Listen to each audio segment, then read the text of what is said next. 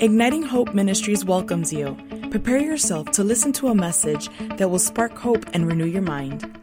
Hi, Steve Backlund here from Igniting Hope Ministries. Thank you so much for listening to this podcast. The title of the day's message is The Never Enough Lie. There's a message that the enemy of our souls repeatedly speaks. It has effectively drained life and joy out of multitudes. These are words that every believer hears and must learn to overcome. What, what are these words? Is it a temptation to lie, cheat, hate someone, quit reading the Bible, cheat on a spouse? Even though we might hear things like this, he is speaking something even more damaging. It's this you aren't doing enough. You aren't doing enough. We, we think about this, and who hasn't heard? You haven't prayed and fasted enough.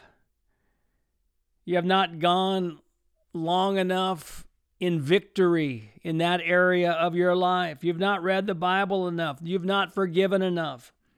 You've not loved your family enough. You've not been consistent enough. You've not given enough. You're not sorry enough. You're not bringing enough into your family. You're not beautiful enough. You're not rich enough. It's just not enough. You haven't done enough. And I'm all for growing and being challenged. I challenge you in these podcasts. We recognize that. But if we're not careful, we'll never be able to attach faith to what we are doing because we are condemning ourselves by believing we are not doing enough or that we are not enough. And by the way, what is enough? Who determines what enough is? What is enough prayer? What is enough giving? What is enough courage? How long is enough to be victorious? As I think about this, and I come back to this, and I teach a lot about attaching faith, because the never enough lie causes us to have low grade guilt or big guilt, to live in doubt, and which robs us of faith. Romans 14 is a chapter that really speaks to this. Now, Romans 14 basically talks about two things. It talks about deciding in faith, attaching faith to what we're doing, but it also tells us to consider our community, to consider those that we are in relationship with, that our choices don't create a stumbling block for others or influence people negatively, especially those who are weak. Attach faith to what you're doing, but consider how your choices influence others. That's the message of Romans 14. I talk a lot about Romans 14 5, where it says, One person esteems one day, another esteems every day alike. Let each one be fully convinced in his own mind. And so being fully convinced is the goal. So when we when we start talking about areas of our life and what we're doing and how much we're doing, the doubt that we're doing enough is on one level a bigger problem than what we're doing. Because if we live in doubt or we live in guilt because we're not doing enough, that is one of the things that has to get resolved because where we're going, we can't take that with us. Now, as we think about Romans 14, as we look, I want to read two verses, the last two verses of the chapter. Do you have faith? Now, listen to what, as it's talking about faith, what it's talking about. Do you have faith? Have it to yourself before God. Have faith in yourself. Have faith in what you are doing. Then it says, Happy is he who does not condemn himself. Happy is he who does not condemn himself in what he approves. So it's saying that we approve things, we decide, we do the best job that we know how in making decisions and deciding what we're doing, deciding how much to do of something, and then we do it in faith. This is a key for happiness. Happy is he who does not condemn himself in what he approves. This is not talking about God condemning us, this is talking about self condemnation. But he who doubts is condemned. And again, the condemnation that it's talking about is a condemnation from ourselves. He who doubts is condemned. Whew, that's, that's powerful words. So, my doubting that I'm doing enough creates a self condemnation on my life, which stops me from having the influence that I want to have and stops me from joy. But he who doubts is condemned if he eats. So he's talking about, you know, eating and drinking and all what we eat, what we drink. If we're doubting and we're not fully convinced and that that thing causes self condemnation, causes guilt, weakens us, drains us of power. For he who doubts is condemned if he eats because he does not eat from faith. He's doubting what he's doing. Even though this isn't directly talking about doing enough, the principle's the same. Because he who doubts, because he does not eat from faith, and it says, it ends the chapter, for whatever is not from faith is sin. And the word sin really means to miss the mark. Whatever is not of faith misses the mark within our lives. We're in a, a place where we, because we're doubting, because we're not thinking we're doing the right thing, because we don't think we're doing enough of the right thing or enough, that in itself is sin. so it's the belief system, it's how we think about what we're doing is so often more important than what we're doing. Let me say that again. How we think about what we are doing is so often, and maybe I'll just say it this way almost always more important than what we are doing. Now, when we declare war on self condemnation,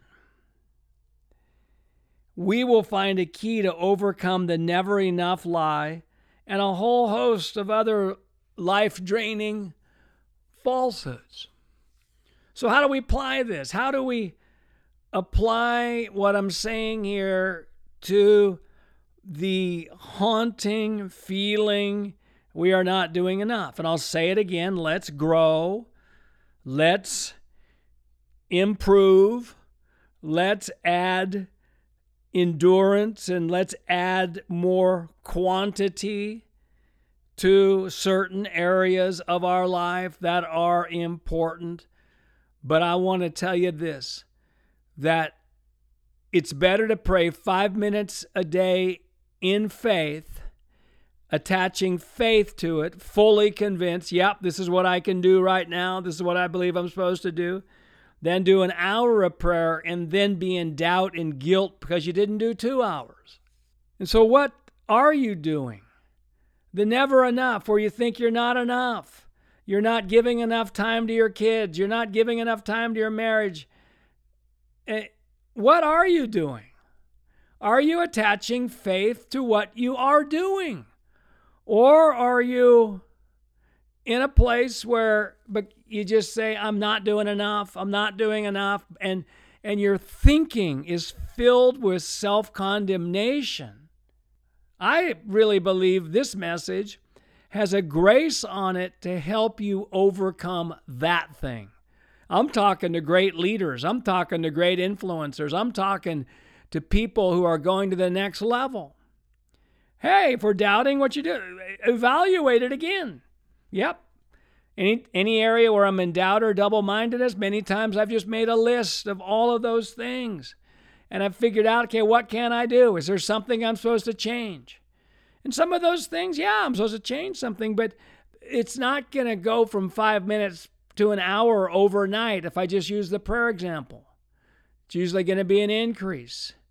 And I'm going to celebrate progress, not perfection. I'm going to attach faith. My five minutes of prayer is powerful. And I'm believing God's going to lead me into more.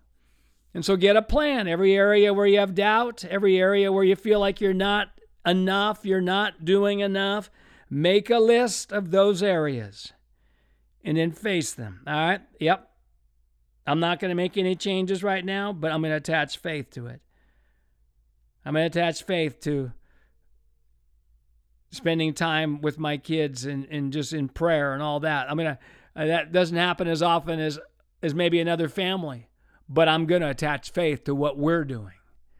Negative comparison of see, people who are in different seasons of us, people who have different callings of us, fuel the never enough lie.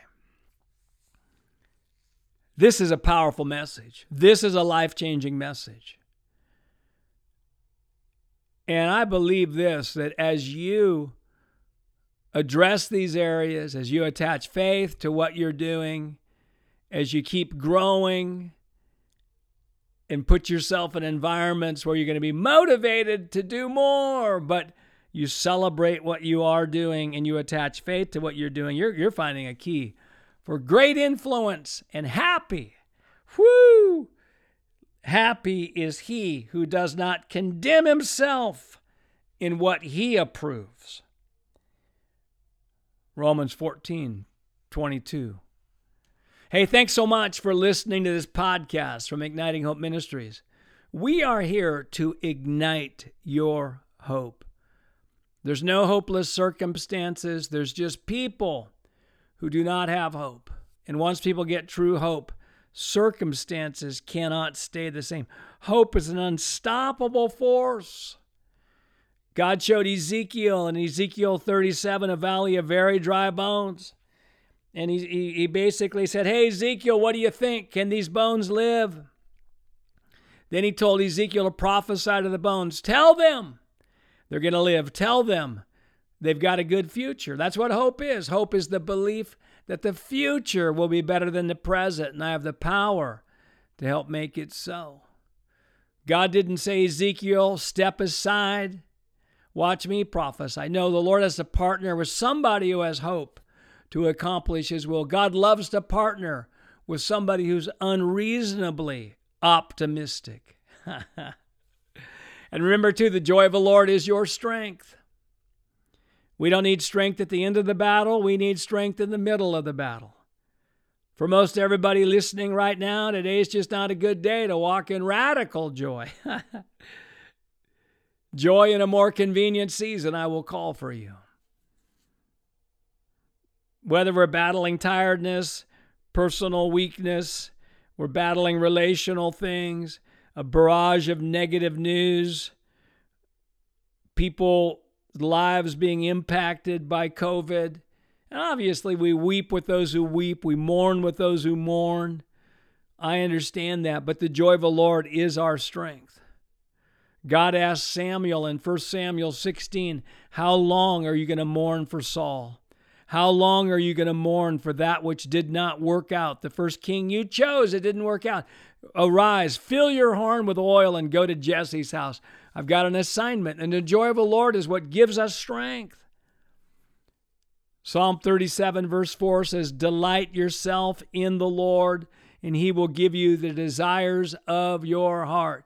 Listen, delighting, childlikeness, enjoying ourselves in the Lord is a key to seeing the desires of our heart fulfilled. We're delighting before we see the desires. Delight yourself in the Lord, He will give you the desires of your heart. We delight before our desires are fulfilled, and then we'll see them fulfilled. Start delighting, thanking. Hey, if you like these podcasts, why don't you tell somebody else about them? If you're not signed up for our newsletter and you would like to get our blog every Monday, hear about our online courses. By the way, two online courses right now the culture of empowerment and, and unhindered are available for you. We just did those live as a group. We've reduced the cost and they're available. The culture of empowerment. What a great leadership course. And, and we're just finishing up. We're just doing editing. We had to re edit some things for the culture of empowerment business and organizational version. That is coming out uh, in the next few weeks.